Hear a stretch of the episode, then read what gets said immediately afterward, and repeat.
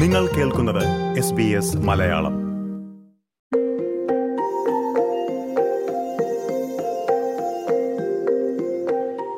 പെർത്തിലെ ആശുപത്രിയിൽ ചികിത്സ കിട്ടാതെ മരിച്ച ഐശ്വര്യ അശ്വതിനെ ശ്രോതാക്കൾ ഓർക്കുന്നുണ്ടാകുമല്ലോ. ഒന്നര വർഷം മുൻപാണ് ഏഴു വയസ്സുകാരി ഐശ്വര്യ നമ്മളോട് വിട പറഞ്ഞത്. പക്ഷേ ഇപ്പോൾ ഐശ്വര്യയുടെ കുടുംബത്തിലുണ്ടായ ഒരു സന്തോഷ വാർത്തയെപ്പറ്റിയാണ് നമ്മൾ കേൾക്കുവാൻ പോകുന്നത്. ഐശ്വര്യയ്ക്ക് ഒരു കൊച്ചനുജത്തി ഉണ്ടായിരിക്കുന്നു. ആ കുഞ്ഞിനും ഐശ്വര്യ എന്ന് തന്നെയാണ് മാതാപിതാക്കൾ പേരിട്ടിരിക്കുന്നത്. ഈ സന്തോഷ വാർത്തയെപ്പറ്റിയും ഓസ്ട്രേലിയയിലെ ആശുപത്രി സംവിധാനങ്ങൾ മെച്ചപ്പെടുത്താൻ ഐശ്വര്യയുടെ മാതാപിതാക്കൾ നടത്തുന്ന പോരാട്ടത്തെപ്പറ്റിയും ഐശ്വര്യയുടെ പിതാവ് അശ്വത് ചവിട്ടുപാറ സംസാരിക്കുന്നത് നമുക്ക് കേൾക്കാം. പ്രിയ ശ്രോതാക്കളെ, എസ് ബി എസ് മലയാളത്തിൽ പോഡ്കാസ്റ്റുമായി ഞാൻ ജോജോ ജോസഫ്.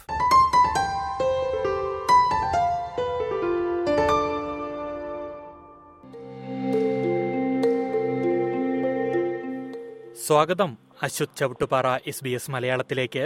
ഹായ് ജോജോ. അശ്വത്, ഒരു സന്തോഷ വാർത്ത ഉണ്ട് എന്ന് ഞാൻ അറിഞ്ഞു.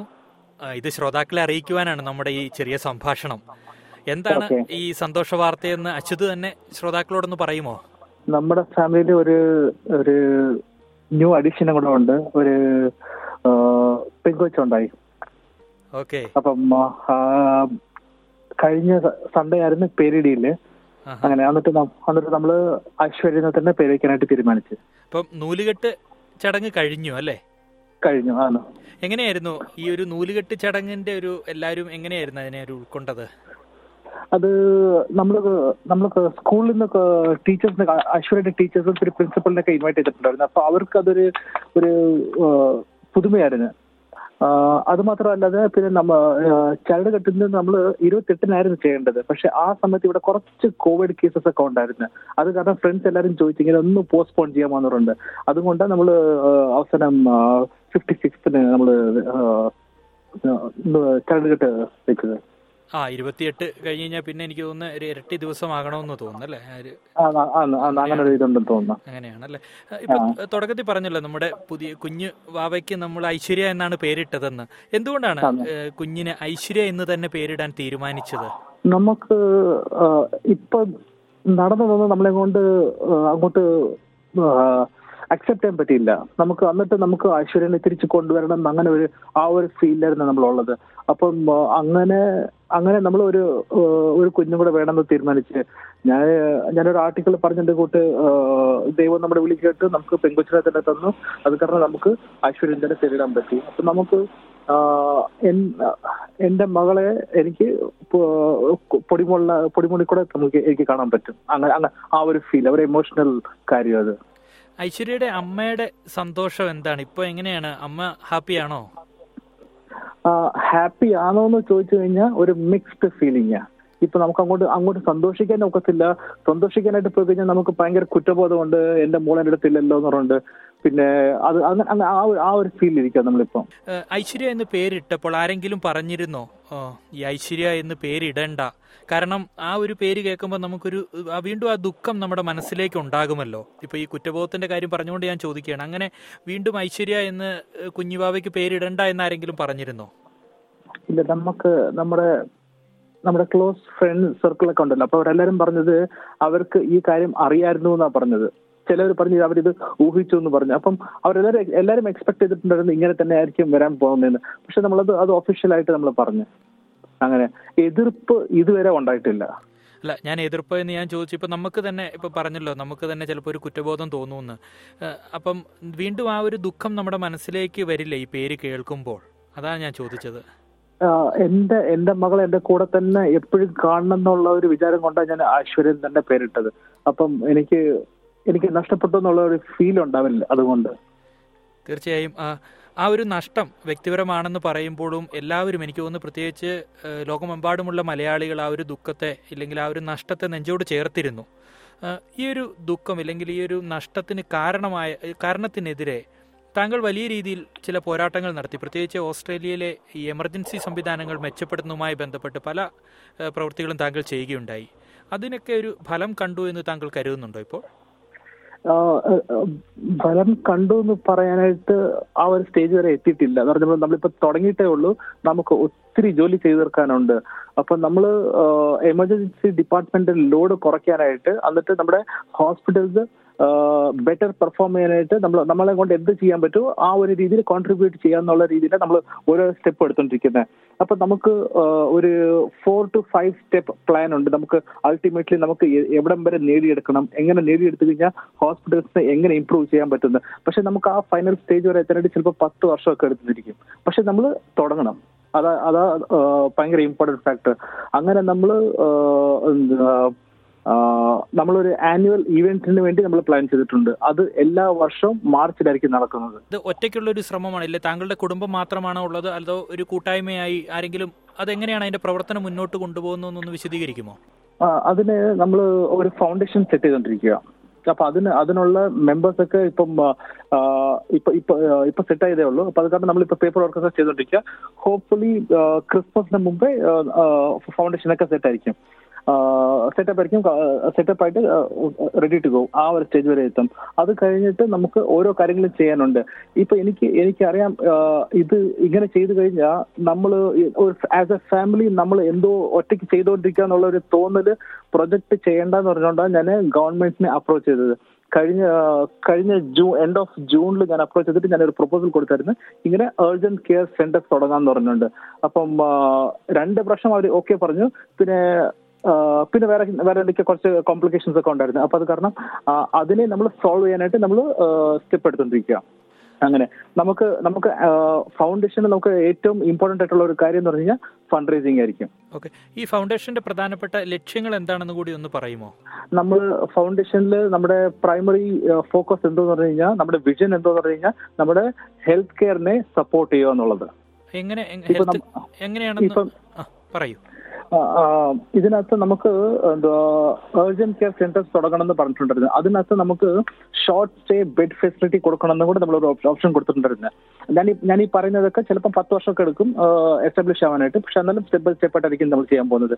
അപ്പം ആ ഒരു കോൺസെപ്റ്റിലായിരിക്കും ചെയ്യാൻ പോകുന്നത്. ഇപ്പൊ നമ്മൾ ഒരു എലക്ടീവ് സർജറിന്റെ കേസ് നോക്കിക്കഴിഞ്ഞാൽ മോർ ദാൻ ട്വൽവ് മന്ത്സ് ഉണ്ട്. അത് ഈ ലോകത്തൊന്നും കാണാൻ പറ്റാത്ത ഒരു ഒരു വെയിറ്റിംഗ് ലിസ്റ്റാണ്. അപ്പം അത്ര അതൊന്നും അതൊന്നും പാടില്ല, അതൊന്നും അക്സെപ്റ്റബിൾ അല്ല. ഒരു കോമൺ മാനിന് എന്തെങ്കിലും ഒരു ഒരു ഹെൽത്ത് ഇഷ്യൂസ് ഉണ്ടെന്നുണ്ടെങ്കിൽ ഒരു റെഡ് ടേപ്പ് കാരണം അവർക്ക് അടുത്ത സ്റ്റെപ്പിലോട്ട് പോകാനൊക്കത്തില്ല.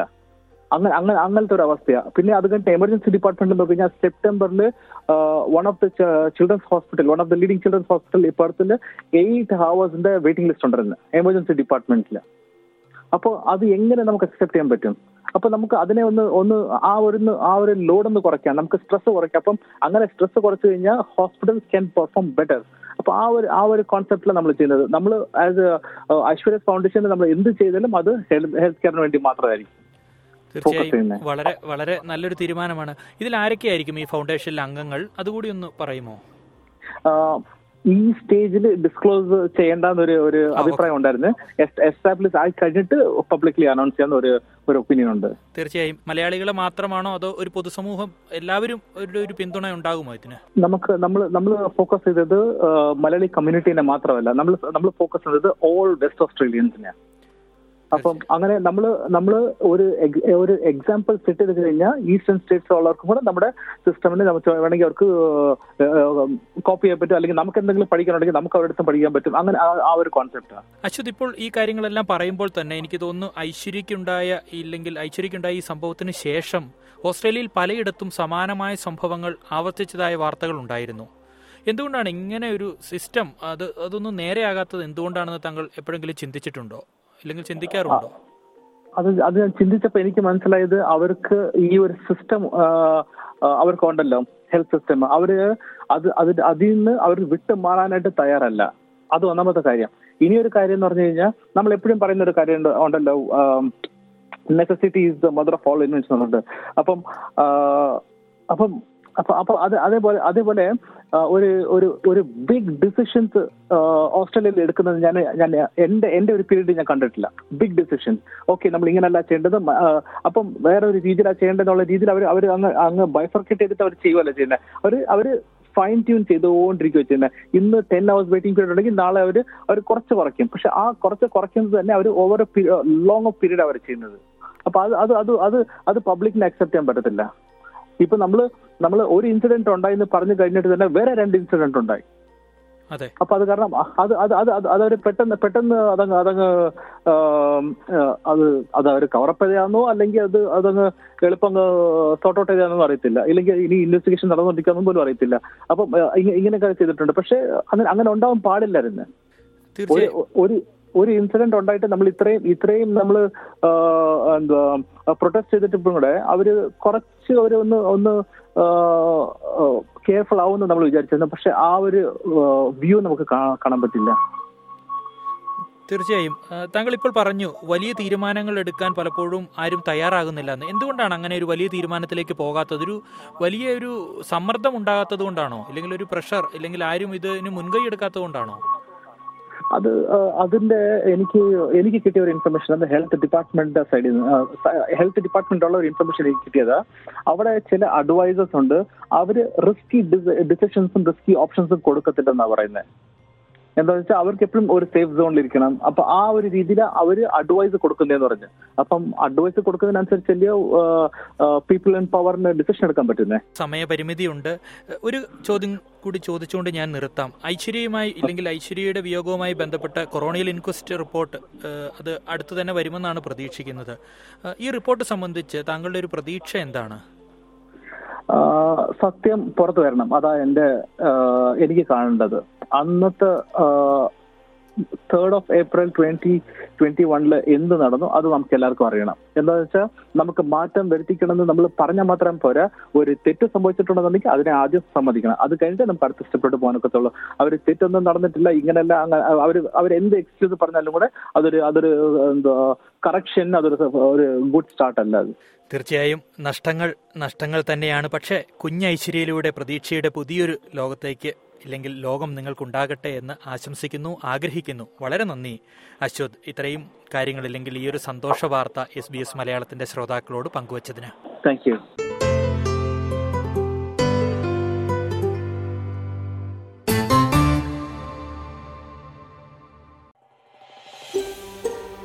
ഇതുപോലുള്ള കൂടുതൽ പരിപാടികൾ കേൾക്കണമെന്നുണ്ടോ? ആപ്പിൾ പോഡ്കാസ്റ്റിലും ഗൂഗിൾ പോഡ്കാസ്റ്റിലും സ്പോട്ടിഫൈയിലും കേൾക്കാം. അല്ലെങ്കിൽ നിങ്ങൾ പോഡ്കാസ്റ്റ് കേൾക്കുന്ന മറ്റെവിടെയും.